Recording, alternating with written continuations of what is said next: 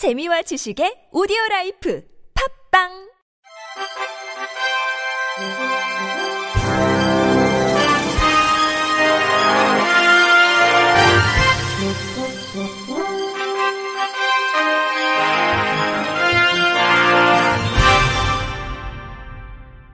청취자 여러분 안녕하십니까? 10월 16일 월요일 KBIC 뉴스입니다.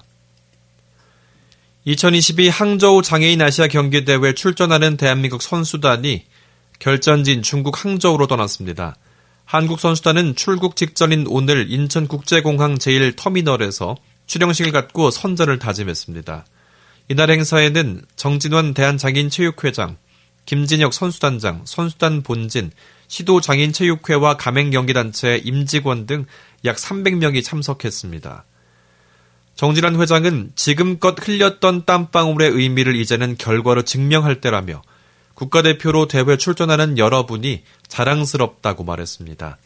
김진혁 선수단장은 그동안 많은 관심과 응원을 보내주신 국민 여러분과 장애인 체육회 가족 여러분께 진심으로 감사드린다며 선수단 모두가 최상의 경기력을 발휘해 국민 여러분의 기대와 성원에 부응할 것이라고 밝혔습니다.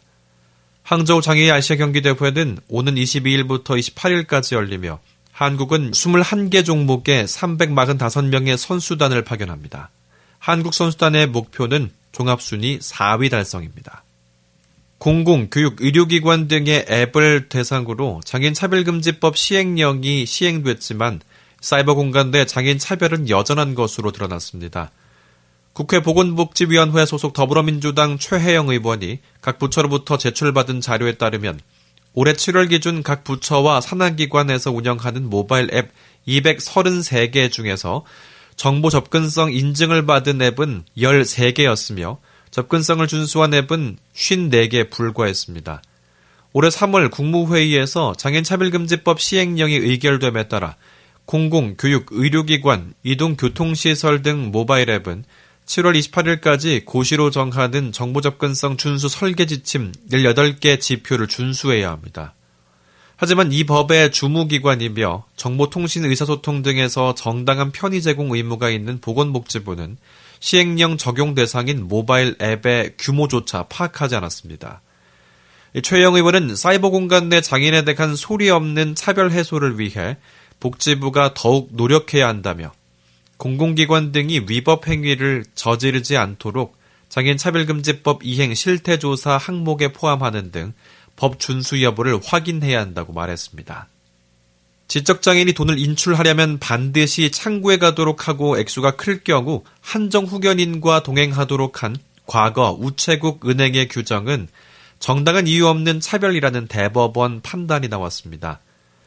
법조계에 따르면 대법원 2부는 고모 씨 등 지적장애인 18명이 대한민국을 상대로 제기한 장애인 차별행위 중지 소송 상고심에서 원심의 원고 일부 승소 판결을 지난달 27일 확정했습니다. 고시 등은 2018년 1월 법원에서 한정후견 개시 심판을 받았습니다. 한정후견은 질병이나 장애, 고령으로 사물을 처리할 능력이 부족한 사람에게 후견인을 제정해 법률 행위 등 후견 사무를 수행하도록 하는 제도입니다. 당시 법원은 지적장애인이 금융 거래를 할 때 인출일 전부터 30일을 합산해 거래 금액이 100만 원을 넘으면 한정 후견인의 동의를, 300만 원이 넘으면 법원의 허가를 받도록 했습니다. 그러나 우체국 은행은 이 범위를 초과해 지적장애인이 돈을 인출하려면 반드시 통장과 인감을 지참해 은행 창구에서만 거래할 수 있게 했으며 100만 원 이상이면 한정 후견인이 창구까지 동행하도록 강제했습니다. 고시 등은 이 같은 행위가 차별이라며 2018년 11월 소송을 냈습니다. 1심 법원은 30일 앞선 100만 원 이상의 거래일 경우 동의서 제시에 의한 방법을 사용하지 못하게 하고 한정 후견인과 동행을 요구하는 행위를 중지하라고 판결했으며 우체국 은행이 원고 1인당 50만 원씩 손해배상금을 지급하라고 덧붙였습니다. 2심에서도 차별 중지 명령은 유지됐지만 우체국 은행이 2020년 6월부터 내부 지침을 수정해 차별을 멈춘 점을 고려해 배상금 액수를 1인당 20만 원으로 줄였습니다. 대법원 역시 피한정 후견인을 보호하기 위해 어떤 조치나 제한이 필요한지 후견 사건을 담당하는 가정법원이 심리 절차를 거쳐 판단하는 것이라며 피한정 후견인의 상태를 정확히 알지 못하는 우정사업본부 등이 임의로 제안하는 것을 정당화할 근거를 찾을 수 없다며 2심 판결을 유지했습니다. 행정안전부는 교통약자의 원활한 이동 지원을 위한 인공지능 기반 교통약자 이동 지원 배차 효율화 분석을 완료했다고 밝혔습니다. 이번 분석은 대전광역시를 모델로 행정안전부 통합데이터 분석센터와 대전교통공사 간 협업을 통해 올해 7월부터 10월 초까지 약 석 달에 걸쳐 진행되었습니다. 대전광역시에는 올해 기준 약 2만 명의 교통약자가 등록돼 교통약자 이동 지원을 위한 96대의 전용 차량이 운행되고 있으며 지난 한 해 동안 운행 횟수는 약 110만 회였습니다. 이동 차량 이용을 희망하는 교통약자는 콜센터에 전화해 신청하고 신청자로부터 가장 가까운 거리에 대기하는 운전원이 배정됩니다. 하지만 차량 신청 시부터 탑승 시까지의 배차 시간과 직결되는 이동 차량의 대기 장소는 그간 신청자 위치 고려 없이 운전자가 임의로 결정했고 이에 따라 배차 신청 후 탑승까지 평균 약 22분, 최대 51분이 소요돼 원활한 이동이 어려움이 컸습니다. 또 차고지 역시 수요자의 위치가 고려되지 않고 지자체 사정에 따라서 지정돼 교통약자의 불편을 가중시켜 왔습니다. 이에 행정안전부와 대전교통공사는 교통약자의 시간대별 이용 현황 분석을 통해 이용자 수가 가장 많은 출발지와 목적지를 찾고 이용자 대기 시간을 최소화할 차량 대기 지역 5개 동을 도출했습니다. 이와 함께 기존에 운영 중이던 7개소 차고지 위치의 적절성도 인공지능 분석을 통해 검증하고 배차 시간을 최소화할 6개의 차고지 위치도 제안했습니다. 인공지능이 제안한 새로운 차고지에서 배차 신청을 받는 경우 신청지까지의 이동 거리는 기존보다 약 41% 평균 5km에서 2.9km로 감소하는 것으로 확인되었습니다. 대전광역시와 대전교통공사는 분석 결과를 활용해 10월 말부터 이동 차량의 대기 장소를 전환하고 내년부터는 차고지 위치도 단계적으로 조정해 나갈 계획입니다. 행정안전부는 대전광역시뿐만 아니라 이동 차량을 운영 중인 전국 지자체에서도 분석 결과를 활용할 수 있도록 표준 분석을 모델화해 확산할 예정입니다.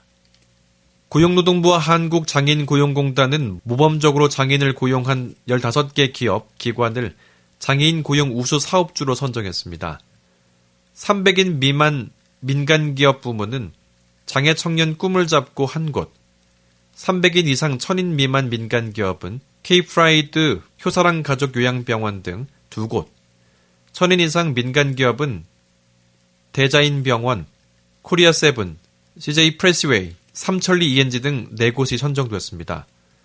공공기관 중에는 한국산림복지진흥원, 대전광역시 시설관리공단 등 두 곳, 장애인 표준사업장 장애인 복지시설 부문은 한국 동그라미 파트너스, 스위트 위드, 링키즈랩, 한우리, 행복모아, 오토 모니터 등 6곳입니다. 장애인 의무 고용률을 초과 달성하거나 장애인 친화 근로 조건과 근무 환경을 조성하는 등 다른 기업이나 기관의 모범을 보이면 장애인 고용 우수 사업주로 선발되며 장애인 고용 우수 사업주는 정기 근로 감독 3년 면제, 모범 납세자 선정 시 우대, 물품 구매 적격 심사 가산점, 금융기관 대출금리 우대 등 혜택을 받습니다. 금호 석유화학이 흰지팡이의 날을 맞아 흰지팡이를 전달했습니다. 금호 석유화학은 오늘 한국시각장애인 복지관을 방문해 흰지팡이 제작 지원 기념식을 진행했습니다. 금호 석유화학 관계자는 흰지팡이가 많은 분의 눈이 돼 어디서든 훌륭한 길잡이 역할을 잘 수행하기를 바란다고 밝혔습니다. 이상으로 10월 16일 월요일 KBIC 뉴스를 마칩니다. 지금까지 제작의 권순철, 진행의 이창훈이었습니다. 고맙습니다. KBIC.